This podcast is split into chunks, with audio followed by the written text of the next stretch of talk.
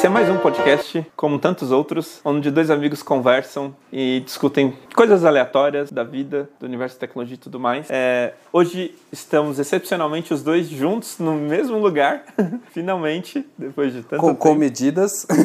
com muitas com medidas, com muitas medidas de segurança. Mas, cara, que fantástico. Estamos aqui no Brasil. Não, eu não fui para a Europa, infelizmente.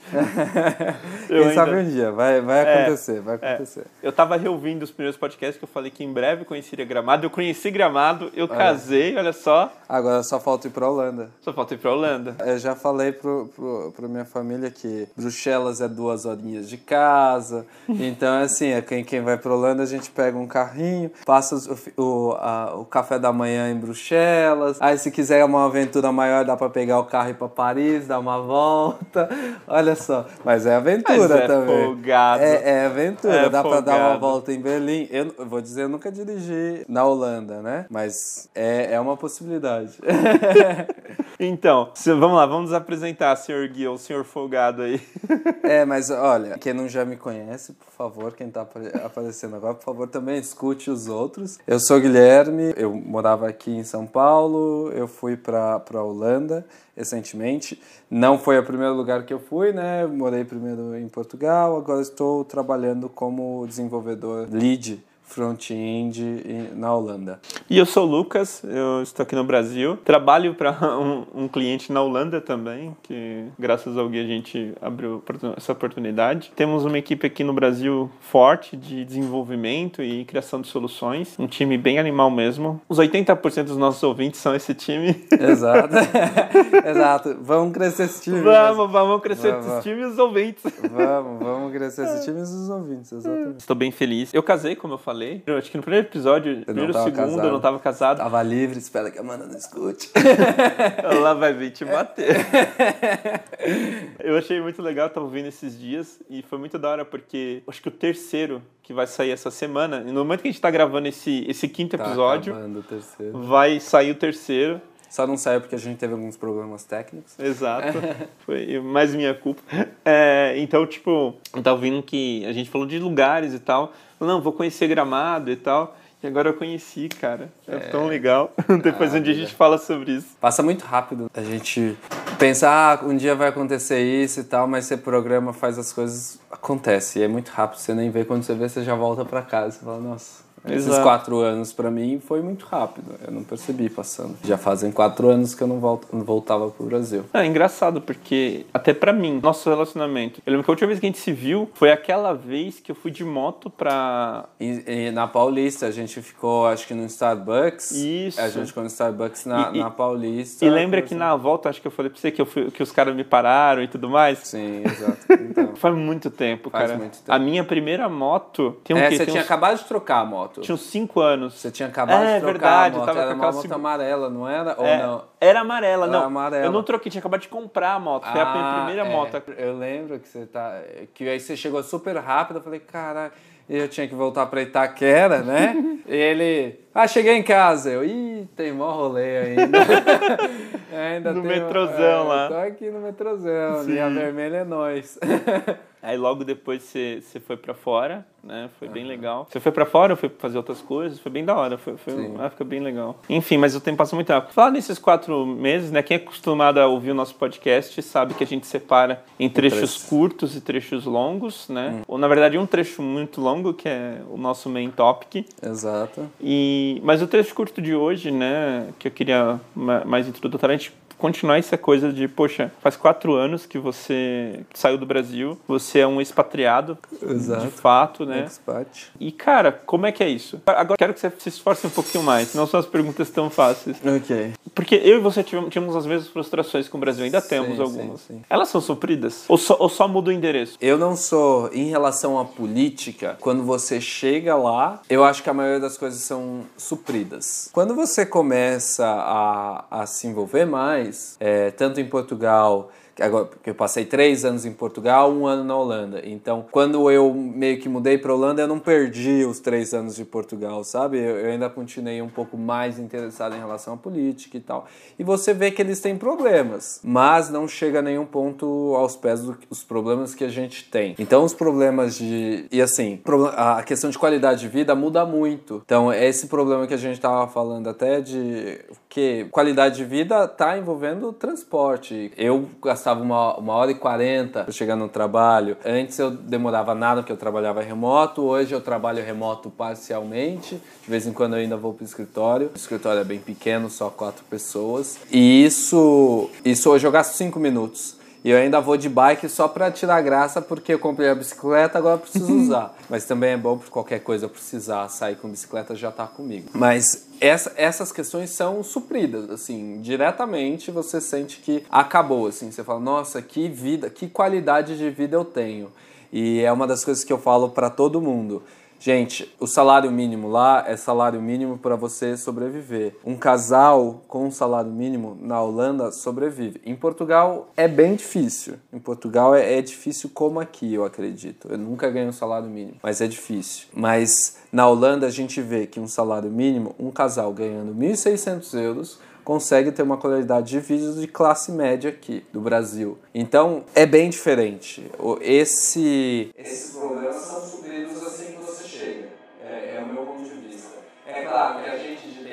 não chegam com salário mínimo. A qualidade de vida lá é, é suprida assim na hora, assim você fala, era isso que eu queria. É claro que saudade de família, saudade algumas coisas, saudade de cultura, talvez, você vai sentir. Mas como eu disse, uma pessoa de TI chega com um salário muito maior. E assim, eu não sou a pessoa que ganha o maior salário de TI lá. E eu sei de brasileiros que vão com salários para lá, e eu falo, nossa, meu filho, tipo, não humilha. né? Mas tem esses pontos. Então, isso é legal. Essa questão de qualidade de vida, de política, vai ser suprida por muito, muito tempo para você, assim. É, e depois você começa a viver lá. E aí você começa a ficar mais chato, né? Você, você mesmo de vez em quando tira um barato de mim, porque eu falo, ah, essa coisa aqui não tá funcionando. E você fala, porra, parece que eu sou chato, mas é porque é, eu, é a escala, eu, né? É a escala é, do problema, né? É, exato. Aqui, aqui a gente tem problemas muito maiores. Então, se eu reclamo de uma, de uma coisa lá que a gente olha, pra gente aqui no Brasil é muito pequena, para lá já tem uma proporção maior, porque o resto das coisas funcionam. Sim. Então, por exemplo, eu, eu dirigi esse tempo que eu estava aqui e eu fiquei assustado com a qualidade da, da, das vias, assim. A Bandeirantes é bem ok, assim, a Bandeirantes é bem gostosa de dirigir, mas, por exemplo, eu peguei a Marginal e aí eu tive que pegar a última faixa da direita, que é onde os caminhões andam, e assim, eu tive que segurar bem o volante, porque eu tinha medo de cada buracão que eu via que, assim, era a mola ou o carro ia pra... Ia pra vala, né? Exato. São problemas, assim, que a gente tem. E lá eu nunca vi, eu posso estar falhando memória, mas eu não lembro de um remendo na rua. Eu não lembro de um remendo na minha, na minha faixa de bike. Eu, eu não tenho carro lá, né? Bom, é, essa coisa de cultura é muito da hora, né? Essa coisa, ah, onde é que vai os buracos e tal. Cara, é, eu fui pra não muito longe, que é Gramado, Rio Grande do Sul. Eu fiquei sabendo de umas coisas que eu fico, caraca, por que não é assim em todo lugar? E provavelmente é assim na Europa, sabe? Tipo, eles mostraram uma avenida grandona. É uma estrada, que, é uma avenida que vira estrada, sabe? E toda certo. bonitinha, lisinha, lisinha. Os caras, sabe quanto tempo vir, levou pra... Pra construir. É, para encapar, né? Para recapear. Três meses? Que é o tempo Brasil para qualquer recapeamento de rua. É, a gente não pode falar também o tempo Brasil, né? O tempo São Paulo, que a gente também tem outras complicações para ser uma cidade tão grande, né? Exato. Mas aí eles falam, aí eles falam, não, uma noite. Talvez duas. Uma noite um lado, outra noite outro lado. E aí ele falou, e sabe o que acontece? Eles tiram, não, não ficou buraco. Não é porque tá ficando buraco, é que começou a desgastar, eles tiram piche, colocam em bairros mais, mais distante. Ah. Como aquele primeiro pitch para receber o pitch vai ficar por fora mesmo. Sim. E re, se reaproveitando. Isso faz todo ano. Falei, caraca. É. Então, tipo, eu sei que é, um- é uma coisa pequena, mas igual você Mas falou. é algo que, que é aplicado, né? Que é, bem entendeu? feito. né? Então, tipo, se compara, sei lá, se aparecer um buraquinho lá, a pessoa que mora lá vai reclamar muito.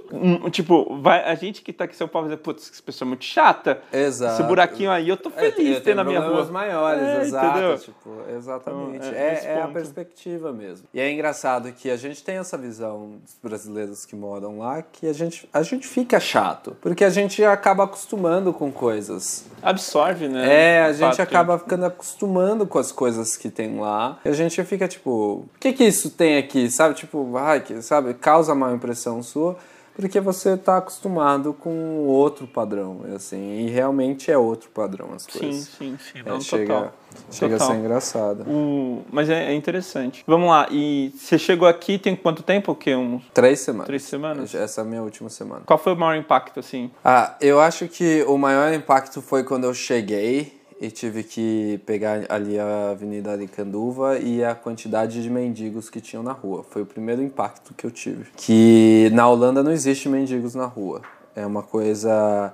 Em Portugal existe, né? Em Portugal tem. Uma, E- uma coisa importante, só, só pra. Acho que a gente vai falar um pouquinho disso, mas quem tá ouvindo. A gente não tá dizendo que os meninos têm que ser tirados da rua, não. Exato. Tem que não. cuidar deles. Tem que né? cuidar, exato. Tem que eles ser cuidados. Porque na Holanda eles são cuidados. Então, por exemplo, é porque assim, eles precisam ser cuidados, senão aquele povo morre. Porque, é, por exemplo, semana passada estava menos 10 graus. É, os rios, os, os canais estavam congelados. Dá Como- pra andar de patins. Dá, o pessoal tava andando de patins. A, a Karina mesmo tava andando de patins. é, não sei se ela andou, mas ela tava brincando de patins na, no canal do lado de casa, duas quadras de casa. E assim, os mendigos lá são cuidados. Então tem um albergue, tem tudo. E é aquilo que eu tava brincando antes, falando com você, antes da gente estar gravando, é eu já fui parado por um andarilho, que é diferente de um mendigo, é uma pessoa que realmente tá andando por ali. A roupa dele, eu, eu não ligo muito pra roupa, eu não sou a questão.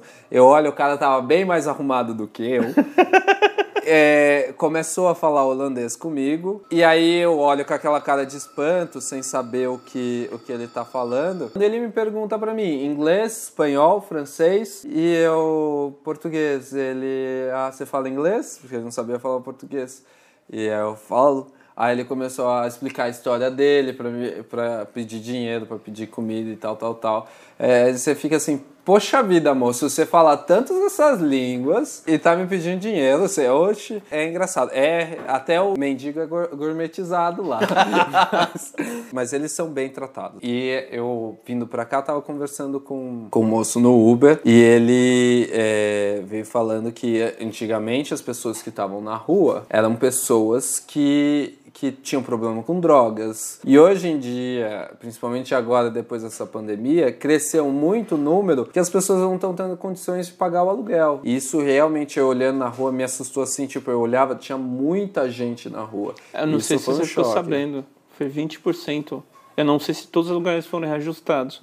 Mas se vai pela lei, se não é mais, é próximo de 20% a taxa de reajuste por causa do, do negócio da soja e tal, sabe? É, óleo ficou caro, várias coisas que, Tá que- muito, que são é, exato. nessa Outra conta coisa ficaram que me caro. assustou muito, faz quatro anos que eu não venho aqui. Mas assim que eu cheguei, a gente foi comprar é, mercado e tal. Não foi assim que eu cheguei, porque eu fiz a quarentena, tá bom, gente? Eu fiquei, eu trabalhei até 15 dias de quarentena. Até aproveitei porque eu não podia sair, fiquei preso no meu quarto. Mas depois que pude, eu fui ao mercado e uma compra simples. Não foi tão simples também. Quem sabe eu sou vegano. Mas eu fui fazer a compra 350 reais. E assim, era uma compra por uma semana. Não era uma compra tipo, tô comprando muito. E eu, e eu realmente fiquei me pensando: o salário mínimo do Brasil não era 1.200, mil e alguma coisa?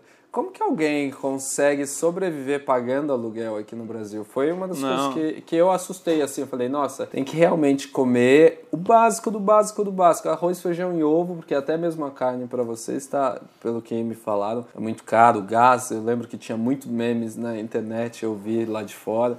Não, tá absurdo, Tá, gente. Tá, tá, absurdo. tá realmente absurdo. E outra coisa que é, me impactou foi o calor. Eu acho que a, a terceira coisa que me impactou assim é. A gente tá no verão aqui, né? Eu saí do inverno de lá. E o verão, assim, foi pesado, assim. Meu corpo não tava mais acostumado com a quentura. Eu vou entregar, eu vou entregar esse cabra Hum. há uns cinco meses atrás, veio reclamar pra mim de calor lá na Holanda. É, Falei, tava você tá zoando com a minha cara. Tava quente, Você gente. tá me zoando com a minha Tava cara. bem quente, tava 28 graus. Aí, ó. Tava 28 graus, tava quase morrendo. Teve um dia que fez 30, aí foi o dia que a gente... A, a minha chefe, foi engraçada, a minha chefe falou assim, amanhã vai fazer 30 graus, nem vem trabalhar, pode ir pra praia. foi, foi porque não é normal. Manda ela vir pra cá virar minha chefe. Não, é, ela vai mandar todo dia pra praia aqui. Porque não é normal, sabe? E vou lhe dizer, a praia holandesa, discuto pros portugueses, bem melhor. Porque, porque a, a água de Portugal é, é do oceano, né? A água do- da Holanda tá meio que fechada ali por causa da, da Inglaterra, que tem a ilha da Inglaterra. É uma ilha, né? Falam, sei lá, quem é geógrafo explica. É, mas ela fica ali esquentando, então a água é quentinha, quentinho. É mais gostosa na Holanda, assim, para entrar. Eu consegui entrar, molhar a cabeça, molhar tudo, brincar ali na água. E já em, em Portugal eu chegava aqui, no máximo, o joelho, bacia assim, era tipo, pronto. Eu fui conseguir entrar uma vez assim em uma ilha na Espanha, que também do lado do, do Porto, não é Barcelona, que aí tem águas mais. é, eu consegui, mas foi aquela de guerreiro, assim. É, minha irmã também é doida, falou, vamos, vamos. E aí a gente conseguiu entrar assim, mas naquela de bater os dentes. Entendi. É, é uma diferença, assim, que eu tava te falando. Meu nariz sangrou várias noites.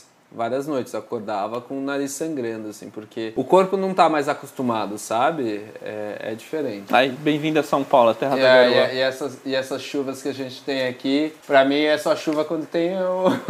Quer dizer, a Holanda chove o tempo todo. E eu achei até engraçado que esses dias eu tava com meu pai e a gente tava na rua andando. E aí meu pai, ah, tá chovendo. E aí ele falou, ó, espera aqui. Eu, o que espera, pai? Eu já sou holandês, vamos andando. Que que, que é isso? Oxe. O tempo todo chove, porque lá o tempo todo chove. Se você parar a sua vida porque tá chovendo, você não faz nada da vida. Chove Mas- no verão, chove no inverno. Mas, tipo, você, você não se molha, você, você tem roupa apropriada. É, você usa. Eu, eu uso, tem uma capa lá que eu uso e saio andando. Tá. Não, não tem essa questão. Eu, eu acho que esse último verão foi mais sequinho. Esse verão agora. Sim, de Vocês memória. tiveram neve, né, também nesse Tivemos inverno. neve. É, eu, eu- antes de vir pra cá, eu tive uma neve. Foi uma neve ok, que foi só de um dia. Mas agora a é neve, a neve que tá boa, lá. tá- é, segundo o povo fala. é, a neve boa, exato. Eu tive a neve boa, deu pra fazer boneco de neve e tal. Mas agora teve essa neve pesada essa última semana. Eu, na verdade, eu volto agora domingo. Eu, sinceramente, queria andar no canal. Porque eu nunca andei no canal. É, e isso acontece raramente. É chegar a menos 10 e tal. Na Holanda acontece raramente. Entendi. Falaram que a última vez que ficou assim foi em 1997. Nossa. Não sei se é correto, mas foi o que eu vi no- numa página Descobrindo Amsterdã, alguma coisa assim, no. Instagram. E eles postaram isso. Mas então faz um bom tempo, desde a última vez que aconteceu. Sim. Então eu queria, se, se, se a Holanda conseguir segurar uma semaninha a mais, eu chego pra, pra dar de peixinho no, no canal, no gelo. Pô, maninho, mas da hora, muito da hora. Eu queria, é, já dando a introdução pro próximo, pro próximo tema, é muito da hora, porque a gente tava falando antes, cara, faz muito tempo que a gente não se vê, né? É muito, muito tempo mesmo. Eu acho que faz um pouco mais de quatro anos, né? Porque. Se brincar uns cinco. É, então, eu não lembro como foi o último E daí, ano. e daí me garante, eu não sei quanto tempo eu tenho de carreira, eu falo que é mais de 5 anos porque eu Sim, já esqueci. exato. Garante que é mais de 5 anos mesmo, porque Foi a minha quando você- motinha era, sei lá, um ano que eu tava trabalhando como programador, saca? Tipo, Ah, então, exato, exato. então tem tipo uns 6 anos aí de carreira já, ganhei mais um aninho aí. Exato, exato. Mas é, é muito da hora. Mas aí eu queria, eu queria puxar o assunto, queria trazer o assunto da, o principal. É sobre essa coisa maluca que. Eu sei que todo mundo, assim, o mundo hoje tá remoto, né? Principalmente agora na pandemia, é bem difícil uma empresa não querer contratar remoto, principalmente na nossa, nossa área, né? Eu acho que, assim, a maioria da- das empresas já descobriu que dá para fazer remoto, então eles vão seguir assim. Eu não acho que, pelo menos na área de TI, vai voltar é, 100% físico. Não vai. Eu acredito que se se algumas empresas escolham voltar, ela seja parcial. Sim. É, por exemplo, eu que trabalho em uma empresa pequena, eu vejo a dependência, assim, que meus chefes gostam de eu estar pra, perto deles. Agora, em uma empresa média para grande, eu acho difícil. Mas isso também vai de perfil, né? É, Porque então. a Badico mesmo, desde pequeno, foi sempre remoto. E é isso que é da hora, que eu quero chegar nesse ponto, né? É, é um pouco pra falar isso, né? A gente tá junto agora é pra falar, poxa, fez falta estar tá junto? Como é que é isso pra nós, né? E a gente é uma, é uma parceria bem firme, tem Uhum. muito tempo. E, e é muito engraçado, porque eu penso, poxa, eu, eu não imaginava, se a gente não tivesse puxado aqui, eu não, eu não imaginava que era cinco anos que a gente não tinha se visto. Falar, uns três, quatro anos, porque a gente tá sempre se falando, tá sempre, É. se junto, falando, sabe? exato. Até o podcast foi porque a gente passava essa uma hora conversando junto todo- quase todo dia. Exato. Então. E a gente falou, mano, tem- temos de colocar esse, essa coisa pro mundo, né? Exato. Então, aí o meu ponto é, o que faz funcionar tão bem, sabe? O que, na sua opinião, assim, faz funcionar tão bem? As parcerias remotas, não vou falar trabalho remoto, mas as parcerias remotas. Sim, eu acho que o ponto principal é a comunicação. Para uma parceria remota dar certo, é não, não só parceria, o trabalho remoto dar certo é a comunicação. É essa questão, é, checkpoint semanal que, que a gente faz, que é, é todas essas, essas questões que, que existe, é algo que ajuda a manter. Porque se você trabalha remoto, mas a pessoa que está do outro lado só vê, por exemplo, o seu código, o seu coisa, mas não tem uma comunicação com você, é mais difícil. É mais difícil é, de ter uma ligação. Então, as pessoas que estão sempre conversando ou fazendo. É diferente porque você está sempre ali e gera uma, uma questão de, de laços, entendeu? Essa questão ge- gera o laço. Então é, é algo que funciona no meu ponto de vista, sabe? É a comunicação mesmo que, que vai gerar esse ponto. E a comunicação aí é aquele ponto sempre da, da comunicação clara, de você ser sincero, de você falar mesmo o que você está pensando. Eu acho que um dos pontos nossos é que a gente sempre fala que está pensando, mesmo que o outro vai ficar de bode por um tempo, a gente sempre fala. Então é, é algo que a gente, a gente lida bem, assim. Sim. E, e eu acho que é, é isso que cria os vínculos. E eu acho que é isso que é legal que a Badico tem feito, assim. é, estão sempre tendo comunicação. Eu, eu, de vez em quando eu entro no Discord de vocês e tem um pessoal ali sempre conversando em duplas. A gente tem muitas duplas, né? Uma coisa que não foi tão 100% intencional, mas quando eu percebi acontecendo, eu reforcei. Exato. Que eu pensei, poxa, eu e o Gui somos uma dupla, eu e a Rê somos outra dupla em outras áreas, Uhum. sabe? E, e eu percebi que, por exemplo, o El e o Yuri Uhum. era outra Foi dupla, trabalhou junto no nosso site. Nosso site que vocês estão vendo hoje, vocês forem no nosso site hoje, foram o El e o Yuri que fizeram com o Gatsby. E aí surgiu o Fábio e o Ítalo, sabe? Uhum. Lá no início era o Rodrigo e o, e o Jeff. Então, tipo, tinha duplas e eu pensei, caraca, isso é muito bom, porque duplas faz você não se sentir sozinho no dia a dia, saca? Exatamente, exatamente. E Eu trabalhei remoto em Portugal, eu acho que dois anos e meio, antes de ir para a Holanda. É, a mes essa mesma empresa que eu trabalhava remoto foi a empresa que me levou para a Holanda, né? Enfim. Eu me sentia muito sozinho. Uma das coisas que eu reclamava para minha esposa é que eu passava o dia inteiro sozinho. E eu não sentia a, essa interação tão grande, às vezes, com o pessoal lá. Eu tinha interação e tudo mais, mas não era tão grande. Então eu passava dia inteiro, às vezes eu passava um dia, eu sabia o que eu tinha que fazer, estava ali no meu Kanban, mas eu passava um dia sem conversar com ninguém, só fazendo meu trabalho. Isso é diferente, né? Porque se você estiver em um local trabalhando, você não vai fazer isso, certo? Você não vai, você não chega em um local e não conversa com ninguém. Sim, tipo, uma coisa que eu, que eu gosto muito de fazer é me envolver com o pessoal, né? Então, por Exato. exemplo, tenho, eu vou citar nomes aqui, o senhor Fábio, o senhor Fábio da Bahia, como a Esté gosta de chamar Exato. ele. ele tem uma filhinha, e daí, tipo, sempre pergunta, e aí, você tá com sua filhinha e tal, não sei o Exato. quê, sabe? Porque você cria laços. Se você tivesse no, num local físico, você criava laços. Exato. Assim, aqui brasileiro, que é muito comum, você ia jogar futebol junto, você ia fazer algum evento junto com aquela pessoa.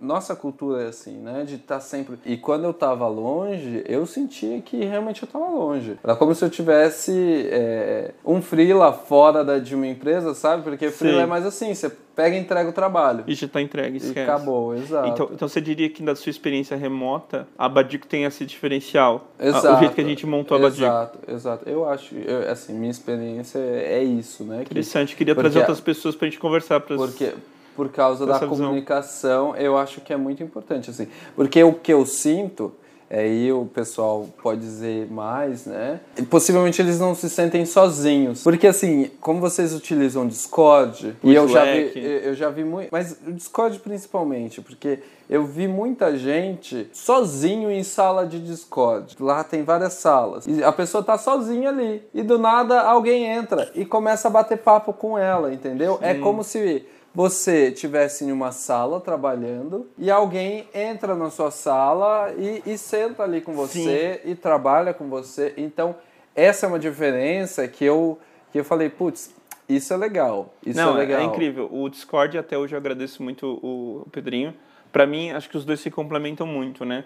Até teve, no início do ano, acho que no primeiro semana de janeiro, o Slack caiu, lembra? Exato, o Slack caiu. E assim, para empresas como a nossa, isso é tipo um dia perdido, porque, pô, beleza, tem e-mail, tem telefone, mas tá tudo ali, tá tudo ali. E a gente não sentiu a dor, porque a gente tinha um Discord. E aí a gente começou a entrar uma, uma por causa disso entrou uma pilha na minha cabeça. Qual que é o papel do Discord do Slack num ambiente Da- da- da- remoto, sabe? Exato. E aí eu percebi que, poxa, você trabalhar no Slack e conversar com alguém no Slack é como se você estivesse na sua mesa e aí eu chamo você, falo, só que você responde sem sair do seu lugar. Exato. O Discord é quando você vai, igual você falou, você vai para uma sala fazer um war room, todo, todo mundo naquele war room lá trabalhar Exato, e tal. Trabalhar junto. E, Exato. e tem outra coisa. Às vezes, isso aconteceu comigo com o Pedrinho. O Pedrinho vocês conheceram no episódio que vai ser essa semana. Uhum. E às vezes eu tava trabalhando no negócio e eu tava meio, eu saía do, do meu lugar de trabalho, ia para uma mesinha separada e eu tava meio assim concentrado, Pedrinho, o que que tá rolando, não sei o quê. E ele colava lá, que é exatamente a mesma experiência que você tá falando que o pessoal tem. Exato, é, é muito rápido o, o Discord.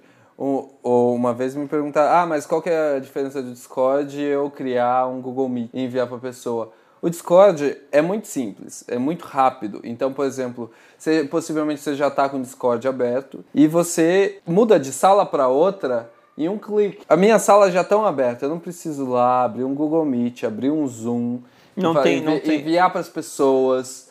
Tem uma coisa, você tem acompanhado a história do Clubhouse? Sim, sim, sim, sim, é, o- sim. é o Discord em rede social. É o Discord em rede social. eu tô É quase para fazer um, um- post, eu vou tentar montar essa e falar, gente, É. quero muito entrar no, Clubhouse, não tô dizendo que não é, mas a minha empresa tem um Clubhouse, que é o Discord, que eles entram só com um clique, saca? A gente pode fazer salas temáticas, pode fazer várias coisas lá, e, é isso, sabe? Então, o que o pessoal tá descobrindo agora com o Clubhouse, a gente já tem com o Discord. Não foi intencional, só que eu, eu vejo muito isso, sabe? Tudo isso que você tá falando, o pessoal tá descobrindo agora a potência disso no, no Clubhouse. Cara, e é bem legal, assim, eu participei ontem mesmo de brasileiros eh, no mundo. Tem todo dia, eles, eles se juntam todo dia para conversar e coisas e tudo mais. E eu me decidi juntar ontem e ver. Cara, é muito legal, é basicamente o Discord, só que assim, com pessoas desconhecidas. Não é um ambiente de trabalho e tal. E você aprende, entendeu? O que eu falei assim, é um podcast ao vivo e você participa daquele podcast. É basicamente isso. E, e esse ano teve o boom de podcast, né? Ano passado teve um boom de podcast. Esse é o ponto, né? Que agora essa questão do Clubhouse é basicamente isso também, né? E as pessoas estão tendo essa visão agora. Putz, por áudio é muito mais legal do que escrito e tudo mais. A gente já tem essa questão. ah, Quando você vai procurar uma coisa na internet, tipo, ah, eu quero saber uma coisa. Muitas pessoas vão pro YouTube do que pro Google para ver um artigo e tudo mais. Então são preferências diferentes, sabe? bater uma ideia aqui. Quando é que vão começar a transcrever a internet? Porque o Google indexou a internet. Quando é que vai vir um próximo grande coisa que vai pegar todo esse Tipo, conteúdo? conteúdo e eu conseguir dar search nele. É. Não sei, mas seria, seria algo bem legal. Realmente Porque- bem legal. Porque muitas vezes, por exemplo, a gente pode estar falando alguma coisa aqui que tá no interesse de alguém, só que o Google não sabe. Eu faço uma pesquisa lá e a pessoa não sabe. Interessante, É né? interessante. Porque eu, eu tô vendo assim, eu super concordo. E eu acho que é, é aquela coisa da tendência, né? A gente tá indo pra uma era. Eu tenho certeza, essa pandemia, ela é tipo assim: são grandes acontecimentos na história que mudam o curso de uma massa, sabe? Sim, E sei lá, se a, a Revolução Industrial trouxe muita gente para cidades, Uhum. a pandemia é anti-revolução industrial, porque vai tirar muita gente das cidades, eu acho. Eu vejo isso. Eu acho também. Tipo, eu acho também. o- eu tenho amigos que trabalharam muito tempo fora do eixo Rio-São Paulo. Só que eles Uhum. não tiveram, sei lá, pelo menos 40% das oportunidades não foram tão boas quanto quem tava aqui. E agora não, acho que vai ser tipo pau a pau, sabe? E aí a pessoa tá aqui no. Tipo, a gente tá aqui em São Paulo, eu tô pensando assim. Tô em São Paulo, não tô ganhando nada por estar em São Paulo. Porque o que eu faço aqui em São Paulo Posso estar em qualquer lugar, posso estar na Tailândia, como o Danilo fala. Exato, exato, é Danilo- verdade. Entendeu? É verdade. Posso estar na Tailândia, sabe? Vivendo bem, ganhando mais do que o, o coisa, sabe? Do que a média salarial. É trazendo dinheiro pra, pra região, porque isso é muito bom. Uma coisa que a gente tem que pensar. Exato. E Isso- isso, é verdade, né? Você traz. Desculpa te interromper agora. Não, eu pode, pode. Você traz ah, um dinheiro para a região que não está acostumado. Porque assim, tudo bem, hoje a gente tem Magazine Luiza, tem Amazon e tudo mais, a gente ainda acaba comprando muito, mas é, muitas vezes você compra na sua região, né? Eu, pelo menos, fazia muito isso de comprar na minha região, fazer as compras ali onde tem. Se eu tinha oportunidade, sabia que tinha, eu comprava ali porque eu sei que era um micronegócio e tudo mais. E eu tinha a, a condição de pagar alguns reais a mais para ajudar ali uma, Lembrei de uma, uma coisa. família, né? É, é muito da hora isso, porque pensa só, você, por causa sua causa, se você, você é o culpado disso, a gente ano passado conseguiu alimentar pelo menos umas 10 famílias, sabe? Isso, Isso né? é incrível, numa época de pandemia, sabe? Numa época que, tipo, muita coisa instável, a gente conseguiu trazer e dar sustento, ou pelo menos ajudar no sustento de umas 10 de famílias, dez sabe? famílias. Sem perceber, né, que muitas, muitas pessoas não pensam nisso, né? Mas você impacta, você tem o poder de impactar. E principalmente que a gente é remoto, então, por exemplo, a pessoa pode estar em Araras, pode estar em Tocantins, pode estar em qualquer lugar e que não teria essa oportunidade, que não teria esse salário, porque ela está na, naquela região, entendeu? Exato. Então- E aí, por exemplo, um salário que a gente tem certeza. É um absurdo, não tô dizendo que é legal, tá, gente? Mas um salário nosso de trainee pra região ali da Bahia, cara, é um absurdo. Cara, se nossa, ganhar tudo isso, sabe? Você você fica, sabe? Não que é bom, mas, mas e, e aí também eu vejo uma coisa, a gente sempre fala que o Brasil, por ser muito grande, as partes pobres ficam mais pobres, né? E as partes Exato. ricas ficam mais ricas. E, e aí o pessoal fala, ah, mas tem distribuição de renda, não sei o quê, mas cara, você entrega, você passa o, dinheiro pra lá, mas Uhum. você não dá autonomia pra aquela região se desenvolver. E eu vejo que essa coisa que a gente faz, ela tá meio que devolvendo autonomia, pelo menos econômica, Sim, sabe? exato. Porque o dinheiro tá indo direto para aquela pessoa e aí aquela pessoa ela consome naquela região. Naquela né? região, exatamente. E aí eu queria puxar uma coisa que eu vi, citando aqui certinho o nome das pessoas, é, o Henrique Troutinho apareceu na minha timeline no, no LinkedIn, ele é CEO da Score Media. O Henrique Troutinho colocou uma coisa muito legal, que ele foi prestar serviço para uma indústria alemã, acredito que ele, offshore, né, e tal. E ele foi vender os serviços dele e aí ele percebeu uma coisa: os alemães eles compravam da região, mesmo que fosse mais caro. Eles falaram, "Ah, vamos dar de volta, sabe? E é uma coisa que você falando, eu lembro exatamente. Um dia eu fui em uma frutaria em Portugal e o cara que me atendeu era brasileiro e, e a gente conversando e tal. E lá as frutas, as coisas, elas têm a bandeira da onde ela veio. Tem muitas coisas assim. E ele falava: olha, é, isso daqui, isso aqui, isso daqui veio da Espanha. Os portugueses não compram. Eles preferem comprar esse daqui, que é mais caro, que veio de Portugal, para ajudar a economia de Portugal. Então, eu acho que é uma questão assim cultural, acho que acontece ali. Eu achei interessante que aí ele falou o que ele começou a fazer na Score Media, né? Ele é CEO da Score Media. Ele falou, cara, agora, quando a gente precisa pegar, comprar algum insumo, sei lá, é, brinde, sei lá, um bolo, doces e tal, a gente pergunta pro nosso povo, quem é o nosso povo? São as pessoas que colaboram com a gente. Então pergunta se uma mãe, se um tio não faz aquele tipo de serviço. E aí bateu um estalo, cara, vamos trazer isso pra Badico. Vamos fazer, tanto que eu já falei com o El, provavelmente quando esse episódio for ao ar, a gente já vai ter feito isso. Vamos levantar o que, que as famílias, o que o pessoal ao redor da, da gente faz, Faz. pra gente ter uma lista de, poxa, precisa de tal coisa, tem na lista, sabe? Vamos atrás, sabe? Então, cara, eu achei isso fenomenal, sabe? Eu, realmente Sim. me impactou. Eu compartilhei, não foi por causa do buzz e tal, não. Cara, me impactou. Porque, querendo ou não, a, a gente precisa voltar à nossa comunidade, né? De alguma forma. É, eu acho que é uma visão que a gente tem de sempre ter que voltar alguma, alguma coisa para quem está ao nosso redor também, né? Porque senão só você cresce, a gente não quer isso. E aí, exato, as pessoas não percebem que quando só ela cresce, ela não tá crescendo rápido e, e o potencial que ela poderia crescer se tivesse todo mundo todo mundo crescendo, né? crescendo, exato. E é de mentalidade, né? Não, não dá pra colocar essa coisa na cabeça e De- empurrar. é, não dá, não dá. É, eu, eu discuti, acho que essa semana mesmo. Eu tava discutindo, na verdade, com meu avô. Meu avô tava falando de uma experiência de vida dele que ele via que que tinha gente que não queria que os outros crescessem, queria, tentava prejudicar os outros para os outros não crescerem. E é uma coisa assim que não passa pela minha cabeça, né? Você quer que todo mundo cresça, esteja perto de você e que não esteja perto de você, mas porque todo mundo cresce junto, porque é uma cadeia, né? Sim. Se, se, é, é o que eu conversei aqui no começo do, do episódio que eu cheguei aqui, eu me assustei com a quantidade de mendigos que tinham na rua, né? Não porque você não gosta de mendigo, mas não porque você tem empatia com eles e sentir, poxa, Exatamente. é muita gente em risco, né? E não tem ninguém Exatamente, olhando, tem, né? mu tem muita gente que está ali sofrendo. Até o pessoal que tem problema com drogas e tudo mais é largado na sociedade ali. E é, não tem ninguém para parar, o governo não ampara, as famílias já estão cansadas de tentar amparar, na verdade. Né? A família sofre muito. Né? Sim, é muito... A Holanda é um país de classe média alta. A Holanda é um país totalmente de classe média alta. Então você vê que todo mundo cresce junto ali. Então tem uma diferença. Sim, a própria, é... a própria Bisaline, onde você trabalha, né, é uma empresa holandesa e os principais clientes deles são coisas do governo. Não porque tem lobby nem nada, porque eles se ajudam, né? Eu percebo Exato. isso.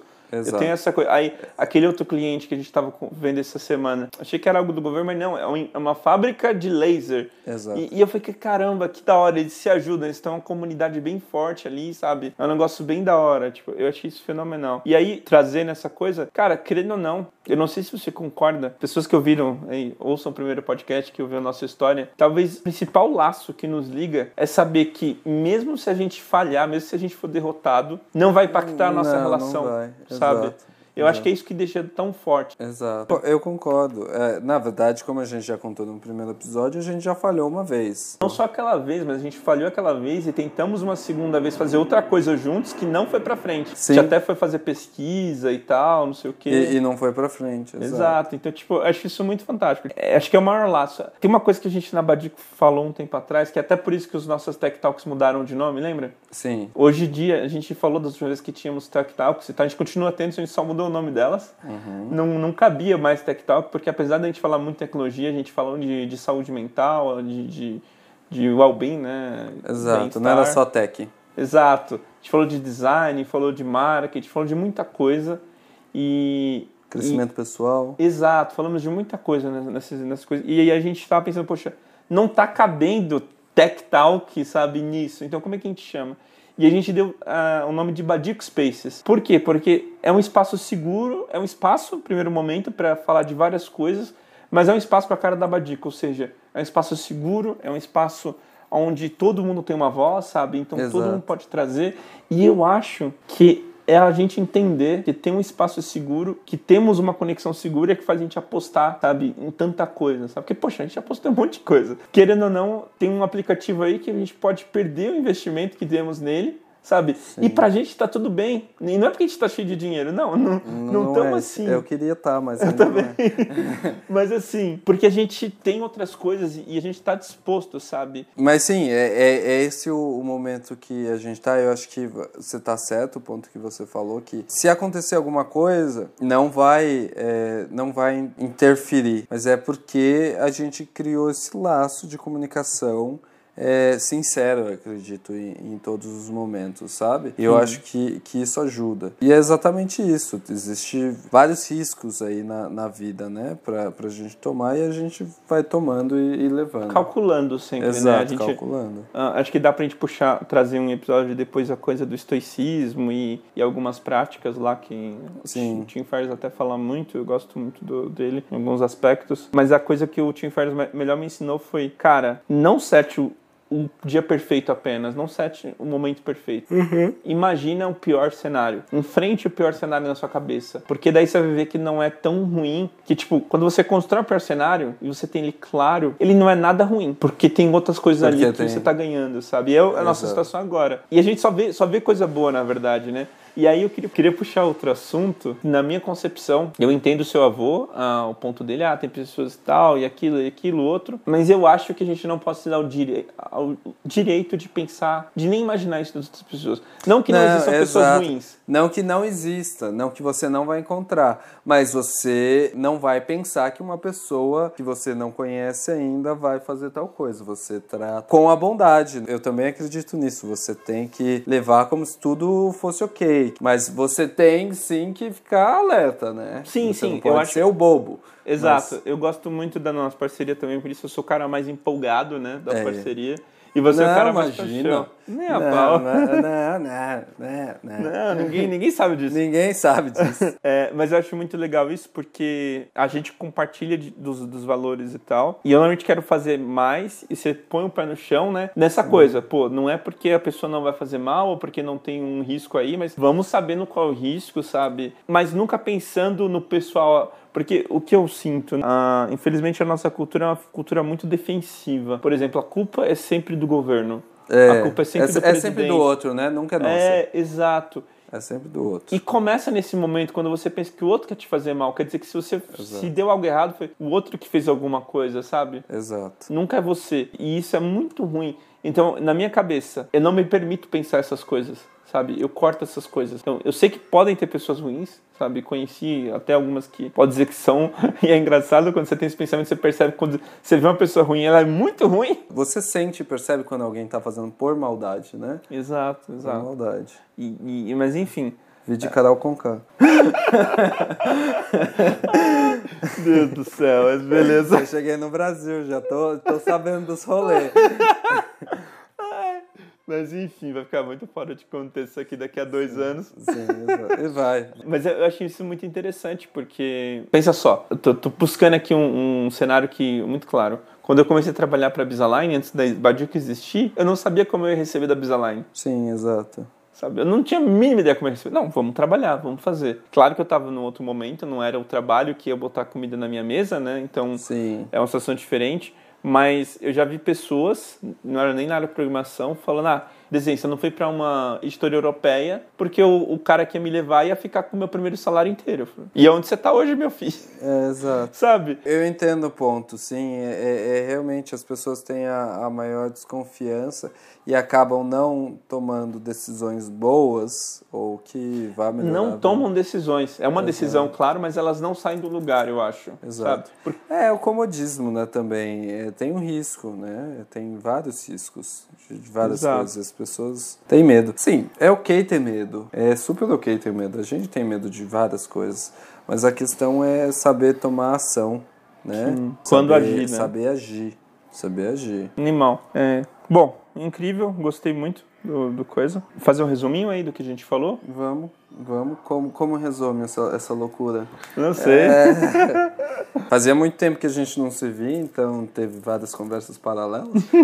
Mas... Várias tangentes? Várias tangentes. Mas eu acho que o que a gente queria falar nesse episódio era mais sobre a, a experiência, né? De lá e de cá, e a experiência de riscos que a gente corre e ver as mudanças, né? Os laços, né? O, os laços, exatos. Sentir como que funciona, tudo remoto, né? E eu acho que o mundo hoje, para uma boa parte da população, deveria ser remoto. Não é algo fácil para para empresas que não estão preparadas, que têm a mentalidade arcaica e pode ter certeza que alguns outros devs sabem disso, que a, a comunicação não é boa. Então é algo que o mundo vai ter que aprender, assim. Sim. Porque. É, uma empresa como aquela que você citou, que só deu o Kanbanzinho lá e faz. Exato. Não tem, não tem lugar, né? Nesse, não, nesse mundo. Não. não. tem lugar. Eu não acho que é algo bom, assim. A comunicação, nesse momento, ela precisa ser bem forte, assim. Não quer dizer que você trabalha em casa, que você vai não fazer nada, entendeu? E aconteceu muito, na real, assim, para muitas pessoas que estão trabalhando em casa, eu acredito que muitos Hoje a, a quantidade de trabalho diminuiu muito, porque ela tá, tá ali. Mas. Tem outras que aumentou também, eu acho. Que, tipo, é, muito... Não soube dividir. Muitos aumentaram, tem esses, esses, dois lados. Muitos aumentaram, porque quer mostrar trabalho. Foi uma das coisas que aconteceu muito comigo quando eu estava remoto, que eu queria mostrar trabalho porque eu estou fora, não estou perto, e você fica com medo, ah, ninguém está vendo que eu estou trabalhando, porque você está no escritório, você finge que está correndo para um lado ou para o outro. Eu tinha um, um cara que trabalhava comigo que eu morria de rir, ele sempre vinha na minha mesa e ele trabalhava do outro lado, ele vinha correndo assim, sabe? Naquela fingindo que estava acelerado e vinha e batia um papo. E aí, como tá o dia? É, eu, o que, que você tá fazendo assim? É, eu preciso mostrar que eu tô trabalhando, eu venho correndo para lá e para cá. As pessoas acham que eu tô, tô atarefado, mas não tenho nada para fazer hoje não. ele era um barato, mas era verdade. Ele, ele, ele... Que pena que, que, que a gente perde isso no remoto, né? Que engraçado essas figuras. É, você, você perde essas figuras, assim, esse pessoal. A quantidade de trabalho dele diminuiu e possivelmente o estresse até diminuiu um pouco. Sim. E ele percebe que ele não estava sendo eficiente o suficiente para fazer tudo aquilo. Hoje eu estou gerenciando mais as pessoas, né? Eu percebo como a, com... a gente sempre fala comunicação. Parece que a gente estava descendo a mesma técnica, mas é que leva tempo os episódios, gente. E a gente considera a comunicação super importante mesmo. Exato. É, cara, por exemplo, ontem mesmo, eu estava com você mais cedo. Eu fiquei do meio-dia até as 5 da tarde sentado na cadeira fazendo reunião. É. E aí você pensa, poxa, precisava de tanta reunião? É engraçado, não teve uma reunião que podia descartar, sabe? Porque quando pode, eu descarto como hoje, eu descartei algumas. E não era porque, não, dá para manejar, mas tipo, eram reuniões importantes e, com tempo sensitivo. Eu percebo conforme a gente vai crescendo, aquela ideia das linhas de conexões, sabe? Isso Exato. deixa mais complexo.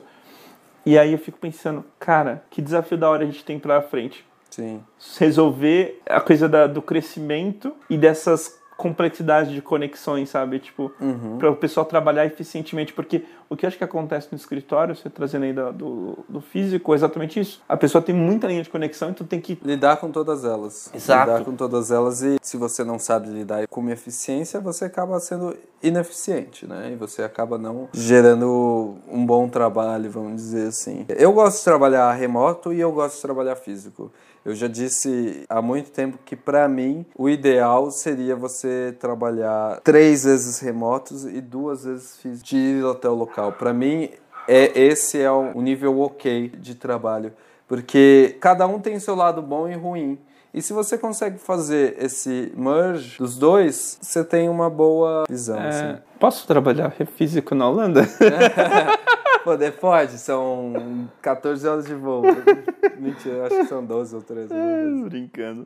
Eu também tinha essa mesma opinião, só que depois que a gente começou a Badico, cara, eu não me vejo voltando pro escritório, sabe? Tipo, Sim. eu não consigo mais. Eu, tô, eu, eu, não digo que do, dois dias seja necessário, mas a, às vezes, é, por exemplo, eu vejo principalmente para os meus chefes que eu trabalho hoje, eu vejo que eles têm necessidade de eu estar junto. E principalmente para uma empresa que não nasceu remotamente. Sim, tem essa diferença. Tem né? essa diferença. E tem muita gente lá que precisa. É a mesma coisa. Nossos pais preferem escrever em um papel do que escrever em um iPad. Sim. Eu hoje, eu tenho meu caderno de, de holandês, meu caderno de holandês é no meu iPad, não em um caderno de, físico, entendeu? Porque eu fui criado utilizando Sim. isso. Então é a mesma coisa. Uma empresa que acabou de nascer, eu recomendaria vai remoto. É a possibilidade de remoto? Vai remoto. Uma empresa que já está rodando que tem pessoas mais antigas que não está acostumada ao remoto, que nunca nem pensa trabalhar remoto, faz dois dias, três dias, três dias, dois dias, vai mesclando. Para ver qual que é o nível e qual a aceitação. Bom, beleza. Vamos encerrar então. Vai. Tem alguma recomendação de livro para colocar? Cara, dessa vez eu não tenho nenhuma, nenhuma recomendação assim que venha na minha cabeça. Eu poderia recomendar de novo, de novo o comunicação. de comunicação. Eu tenho é, um pouco diferente, violenta. eu acho, que é o Deep Work. Eu acho que eu já recomendei ele, ou tinha pensado em recomendar. Por que o Deep Work? Porque fala muito dessa coisa do, do que é trabalho, eficiência e eficácia e tudo mais. Uhum. E lá tem algumas filosofias que eu levo pra vida, sabe? Então não importa se você tá remoto, se você tá presencial, entender como você trabalha bem, sabe? Isso é muito importante. Você fala essa coisa, você não trabalharia bem em três remoto e dois, dois presencial. Exato. E, é porque cada um é um. E nesse livro é fantástico porque ele fala de vários cenários. Ele fala do Carl Jung, quando ele brigou com, com o Freud, né, lá atrás. E ele saía, tipo, ele vivia num momento muito agitado, numa cidade muito agitada, e saía de vez em quando, passava um fim de semana numa casa afastada, que era o retiro dele, sabe? E isso uhum. fazia bem fazer recarregar e tal, e eu vejo, cara, assim, é meu, meu momento hoje é esse. Sim. Eu tô doido pra fazer um retiro, sabe? De dar, dar, uma, uma parada e tal, dar uma relaxada e, entender e entender o que, que é essa coisa do esforço, entender essa coisa de até onde vai, entendeu? Até onde você pode ir, saber os seus limites. O Deep Work é um livro fantástico, guia muito a minha cultura de como olhar, sabe? Tudo. Todos esses pontos. Tem um outro livro também, Gui, que seria legal. Esse eu não sei se eu recomendei, que é do Simon Sinek, sabe o cara do Comece com Porquê? Ah, sim, daquele desenho círculo. Isso. Eu nunca li, eu só vi os vídeos. Eu vi um vídeo dele explicando. Eu tinha um livro em português, o, eu não tenho mais. O círculo de fazer as perguntas perguntas, para apresentação, para tudo, né?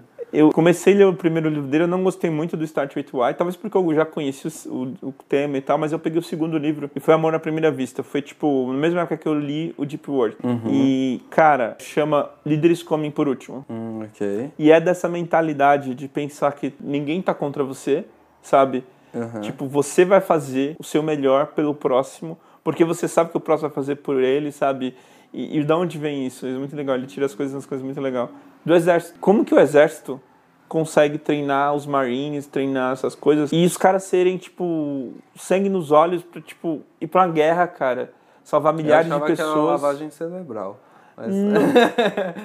em parte é, se você olhar de fora sem olhar a questão pessoal, Sim, é uma lavagem. É, só que para eles não é uma lavagem, é uma irmandade, se cria uma irmandade. Sim. E, e por... Principalmente nos Estados Unidos, você vê que a população mesmo, diferente daqui, respeita um pessoal do exército muito, muito mesmo, assim, então, a, é, é, real. Então, assim, achei muito legal esse livro, Líderes Comem por Último. Parte da minha liderança é definida por princípios desse livro. Uhum. Se o Deep Work fala sobre... Eu acho muito legal. Tem três livros que eu acho que os livros principais para um líder hoje de tecnologia. O primeiro é o Phoenix Project, que a gente já falou. É bem legal bem da hora. Ele te coloca nos sapatos de, de um gerente de tecnologia. Uhum. É, o segundo é o Deep Work, que é para todo mundo que vai trabalhar, é o trabalhador, não é o gerente, sabe? Não é o líder. Então, se você olha o gerente, você outro vê o trabalhador. E no outro, que é o líder escolhe por você vê o líder. Como é que uhum. um líder deve ser? Não é um chefe, mas é um líder. Uhum. Sabe? Como é que cria-se essas coisas? Então é muito, muito da hora. Então eu deixei essas duas recomendações aí eu pensei numa, numa pergunta, não achei ela aqui, na verdade. Você tem usado, certo? A gente é programador front-end, nós programamos também front-end. Como full stack, mas programamos front-end. Você tem usado muito Redux, certo? Sim, eu, eu uso o Redux Saga, né, diariamente. Você tem usado Context API também? Você já chegou a mexer com isso? Eu tenho mexido com Context API, só que eu me, eu me coloco ele em situações bem é, ocasionais, assim. Porque, como eu estou usando o Saga, minha opinião, misturar os dois não é uma boa ideia. Eu já li alguns artigos que comprovam uh, o que eu falo, mas a, mi, a, a minha visão é que ou você usa Context API ou você usa Saga. Sim. Então é. Saga é, com Redux, né? É, exato, Saga com Redux. Quando eu falo de Saga é o Redux, é Redux. Assim. Porque os dois mexem com o Estado, certo? Os dois são gerenciador de Estado e eu tenho um gerenciador de estado global e um gerenciador de estado aqui menor com hooks e tudo mais, é um conflito, né? Então eu, eu, eu, não gosto de ter os dois. Eu tenho é, em uma ou duas páginas bem pequenas que eu falei, ah, isso eu vou usar Context API porque é um processo pequeno. Então eu posso usar é separado da aplicação geral. Sim, sim. Eu tô, eu tô puxando isso porque eu li um artigo essa semana muito bom na dev.to, né?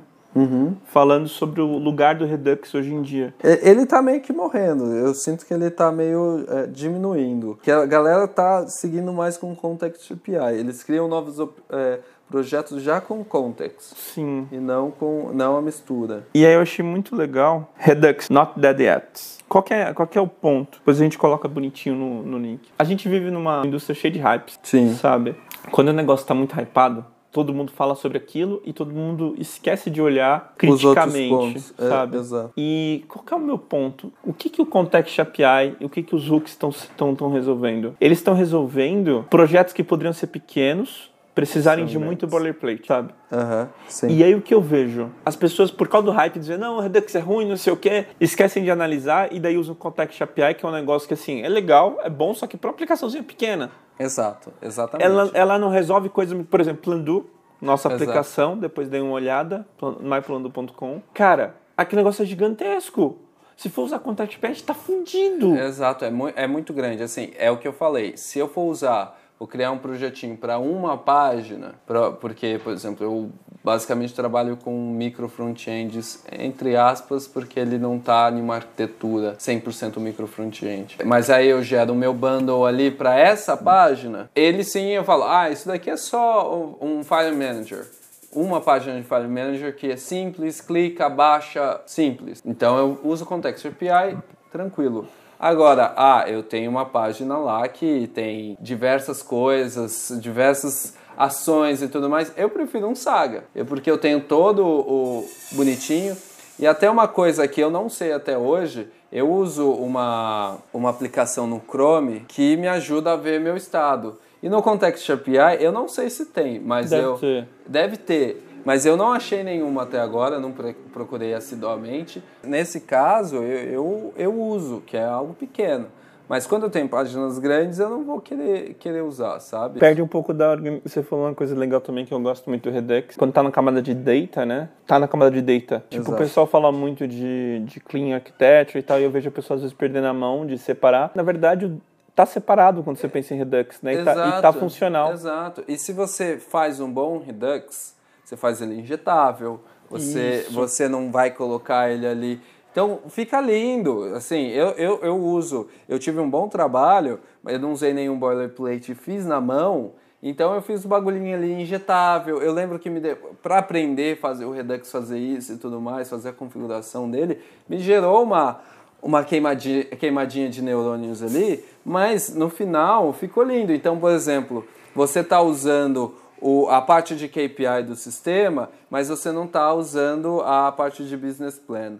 Então, se você abre a parte de KPI no meu single application, ele só vai injetar o KPI e não tudo, entendeu? E você consegue isolar e deixar bem bonitinho toda a questão do clean architecture dentro de um Redux. É, é, é interessante isso, é bem interessante. Muito da hora, porque é esse o ponto que eu acho. Você sofreu pra caramba. eu lembro, eu lembro dessa época. Você sofreu, mas não só a aplicação ficou bonita, mas você saiu um programador melhor, saca?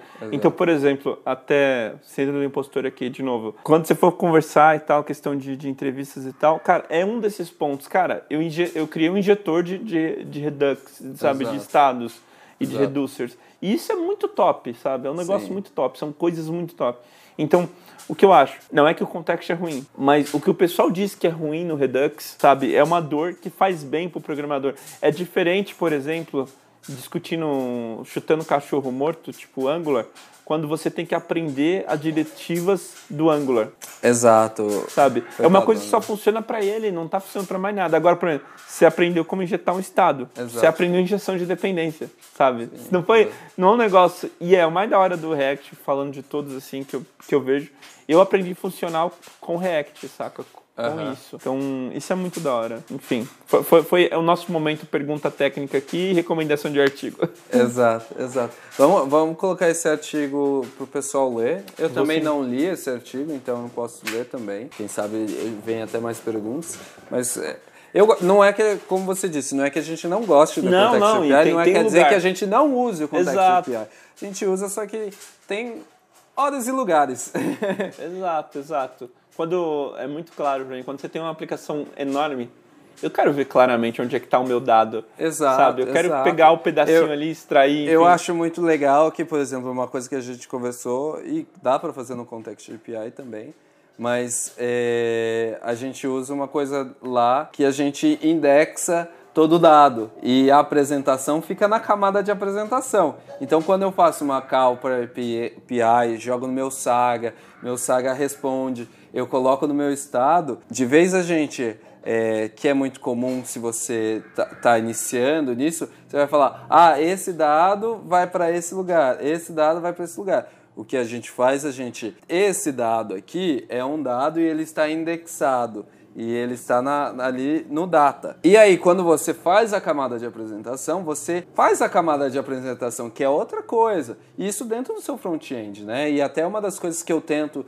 explicar para as pessoas que não trabalham no front-end, hoje o front-end tem um, uma capacidade, uma força muito grande que as pessoas não, não imaginam que, tipo, ah, não, toda a lógica fica no back-end. Não, tem muita lógica Sim. no front-end. E, e, tem outra coisa legal também, que é o que eu estou sofrendo agora com aquele cliente novo. Tem muita lógica front-end, mas também a gente tem que saber a mão de como fazer facades para facilitar para o front-end, né? Exato. A Vercel, é. com toda a coisa do Next, veio para ajudar nisso, né? Exatamente. O, o BFF o, do lado do front. O front, exato, exato. É, porque você tem que consumir o que você tem que consumir, né? No, é porque entregar toda a database pro pro front-end não adianta nada. Tipo, obrigado, eu não quero isso. Eu vou usar cinco campos aqui. Eu não quero toda uh, uh, o dado. Mas são, são dados importantes para se pensar. São coisas legais, né? Eu gosto muito de pensar nisso. É, numa próxima vez eu vou, eu vou puxar qual o papel do WordPress hoje em dia. Eita! Comece a pesquisar é, aí, porque é uma pergunta é, legal. São, são coisas legais que as pessoas... É, elas... Eu sei respostas, mas não vamos adiantar. Não, vamos, não, não vamos. vamos. adiantar agora, mas eu, eu, tenho minha, minha posição sobre o assunto. Top. Exato. Que tal, que bom, que pena. Posso começar? Pode. Que bom que você está aqui, Gui, na minha casa. Sabe, Essa foi fácil. Essa foi fácil. Não, é sério, eu tava com saudade do senhor. Foi muito da hora isso, a gente fala faz, direto. Faz muito tempo que a gente faz... não se vê também, tava com saudade. É, senti falta, sua falta no meu casamento, eu sei as dificuldades, mas é. não deixo de, de lembrar, falta um pedacinho ali. Que... É as renúncias que a gente tem que fazer, né? Sim, é exato. Uma, é uma das coisas que, desculpa atrapalhando o seu, mas eu, eu, por exemplo, virei padrinho essa semana e eu vou estar tá longe. E como você, você está perto é uma das coisas que eu vou aprender com o tempo agora. Legal, muito bom, parabéns. Que tal repetir mais isso? Quando acabar a pandemia, quem sabe até fazer aquele churrascão que a Stephanie sempre cobra a gente. Sim quando acabar a pandemia, a gente, a gente repetir isso mais com, com, os nossos, com o nosso pessoal. E que pena que você já está indo. que pena. Eu sei que você está com saudade dessa casinha, mas é uma pena. Já, das minhas cachorras, para latir no meio do podcast. Poxa, elas são motivo do nome do podcast. Exato. Exatamente. Então elas têm, elas têm direito de latir. Manda isso. Que bom que eu consegui vir aqui, a gente está saudável, a gente está. Toda essa loucura a gente continua fazendo todas as medidas e tá todo mundo saudável. A gente não sofreu. Eu, principalmente, da minha família, acredito a sua também, tudo que eu sei. Sim, sim. Tá todo mundo bem, saudável. Eu gostei muito de vir aqui, muito, muito bom. Apesar de São Paulo ser muito grande e demorar muito tempo para chegar de um lugar a outro nessa cidade. Tô acostumado 15 minutos já. Mas isso é muito bom de ter essa oportunidade. E que tal? Eu queria falar, a gente comentou esses tempos de descentralização e a gente estava é, namorando essa ideia de descentralização em relação à nossa comunidade. A, a gente falou um pouco do governo suíço, a gente falou um pouco de, das criptomoedas e tudo mais que é descentralizado. Então, que tal a gente, a próxima, quem sabe, falar um pouco sobre descentralização? E que pena, exatamente que pena que eu tenho que ir embora logo. Que pena que é realmente muito pouco, né? Muito, o tempo que dá para ficar é muito pouco. O meu sonho mesmo é poder passar seis meses cá, seis meses lá. Quem sabe algum dia eu, eu chego nesse, nesse hum. poder de poder passar seis meses em um país, seis meses em um outro. O Brasil tem realmente muita coisa para melhorar, mas também tem muita coisa boa, então seria legal. É, na verdade, desde quando eu pensei em mudar de país, eu penso nisso, que seria um dos sonhos da minha vida passar seis meses lá, seis uhum. meses cá. E é isso. Eu espero que todo mundo tenha, tenha gostado do podcast. Estamos encerrando mais um Dog Walk Talk Podcast. Gui, muito obrigado pela sua presença, não agora fisicamente. Exato. Muito obrigado. Queria poder te dar um abraço, não vai ficar devendo só no que vem. É, hoje é só mãozinha, só é, bump. Exato, de, de, de ainda de, de é. cotovelo. Mas muito obrigado mesmo, fico muito feliz e honrado de ter saído do lado, mesmo à distância. É engraçado, né? do lado é. mesmo à distância. É. E, enfim, tamo junto, cara. Muito obrigado mesmo. Boa volta para casa. Espera que eu volte. Espera que eu volte. Espero que conseguir. não fechem as barreiras. Cuidado a gente tá tendo. Só, só espero que não feche. Sim, mas vai sim. Muito obrigado, público que está ouvindo aí, que você que já assistiu, é tá a primeira vez aqui, você que já ouviu um ou dois episódios, cara, muito obrigado. É por vocês que estão fazendo isso. Mandem feedback nas plataformas. Mandem, mandem perguntas, se você Também, se, se, tiver algum episódio anterior que ficou alguma dúvida, porque aqui é realmente conversa de amigo e às vezes a gente não vai tão fundo algum tema que você gostaria, se você tem alguma dúvida, pergunta pra gente, a gente responde aqui nos, nos últimos no finalzinho assim do podcast. Estamos aí para isso, estamos aqui para ajudar e, e adicionar. Animal, fantástico. Ao avião! Espero que ele me leve de volta.